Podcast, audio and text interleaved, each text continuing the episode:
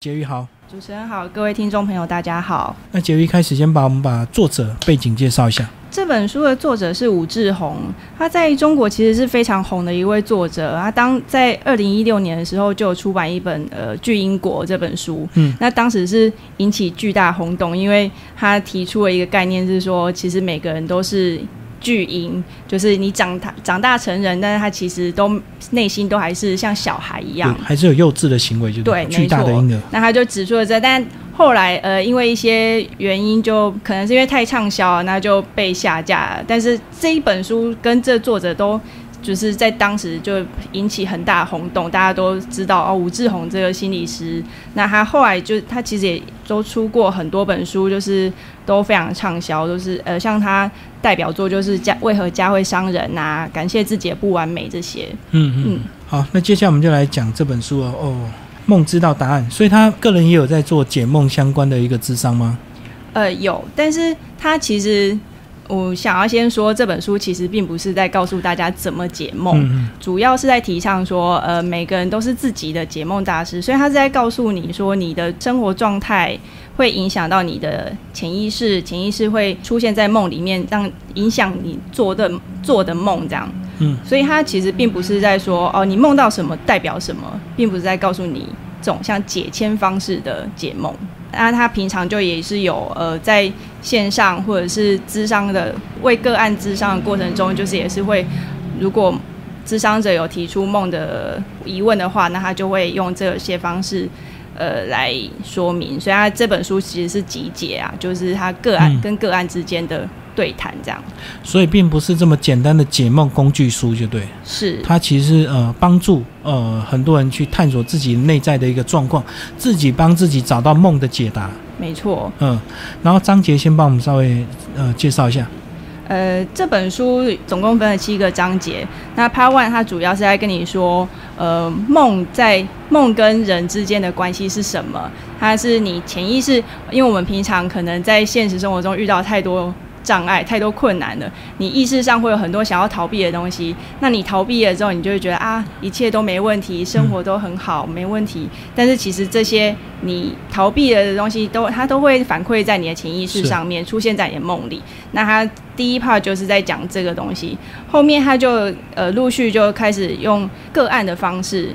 他就分的死亡的梦啊，考试梦啊，大家都会梦到的。你找不到考场啊，或者是一直在做的那些，你明明已经考过试，已经都 pass 的考试，但是事实上就是他，因为你当时他是你最大的害怕的科目，那他后来。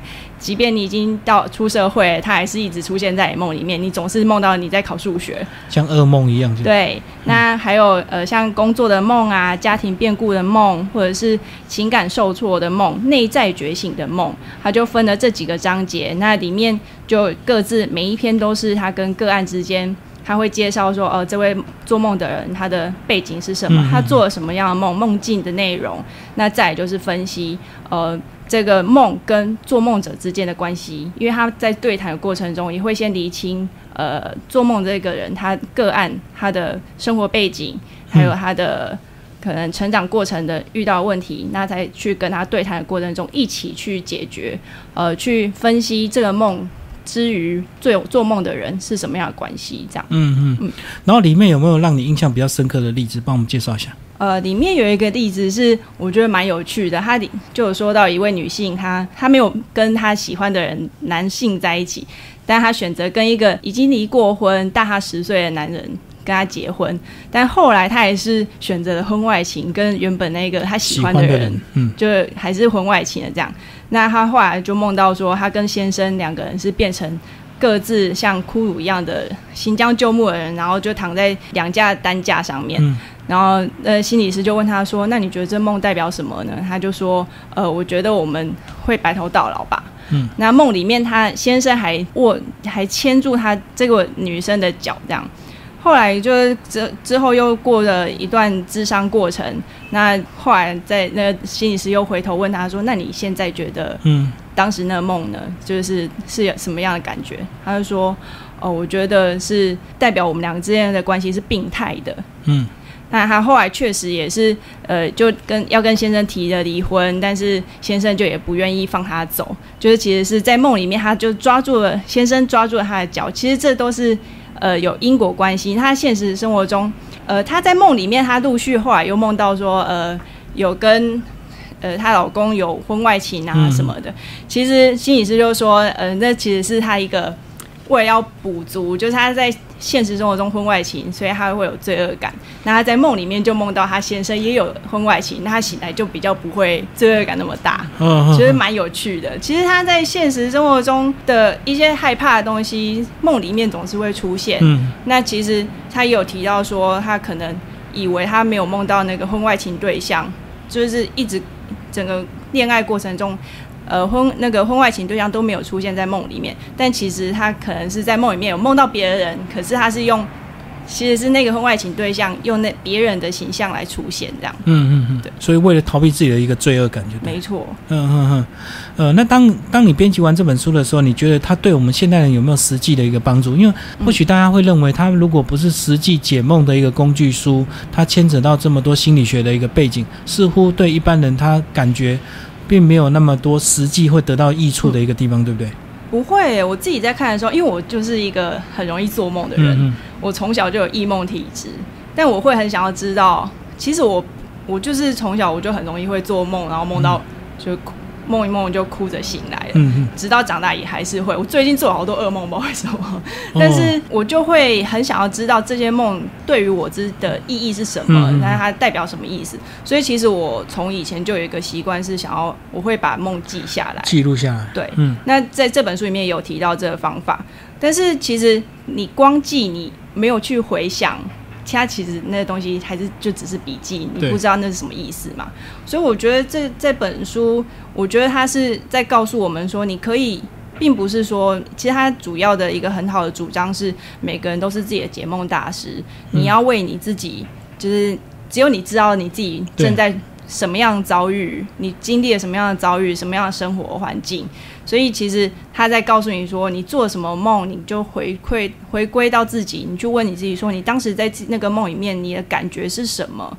那回推到你现在生活中，你正在遭遇什么样的东西，你其实是可以相呼应的。嗯，那其实他有提到说，呃，这是一个正向的回。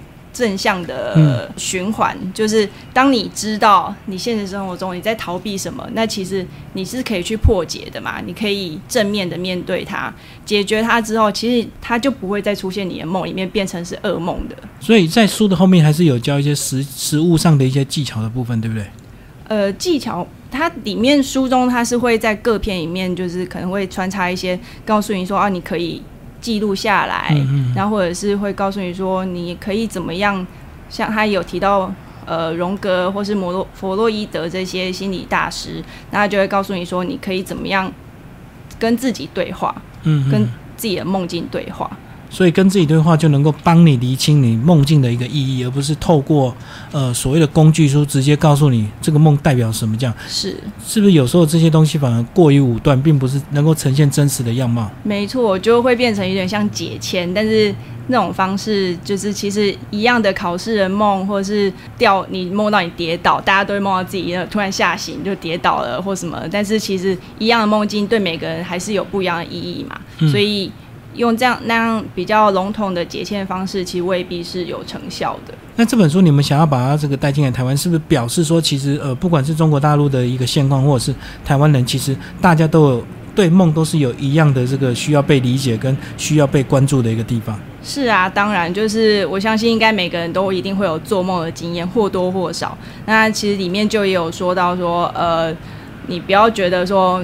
不要，有些人会说啊，我昨天做梦了，或者是我都不会做梦。但其实他那句话背后意思应该是他记得那个梦，或者是他记得他不记得他有做梦。也许他有做梦，只是他忘了。那也不要说啊，羡慕。呃，他不要觉得说别人都不会做梦，好像比较轻松、比较开、比较好。但其实那是失去了一个跟潜意识对话的机会。所以每个人都有做梦的经验，我觉得这本书是蛮好的。其实它某方面来说算是工具书啊，它也能帮助到你。嗯，好，谢谢杰宇为大家介绍这本书《梦知道答案》，然后宝云文化出版，谢谢，谢谢。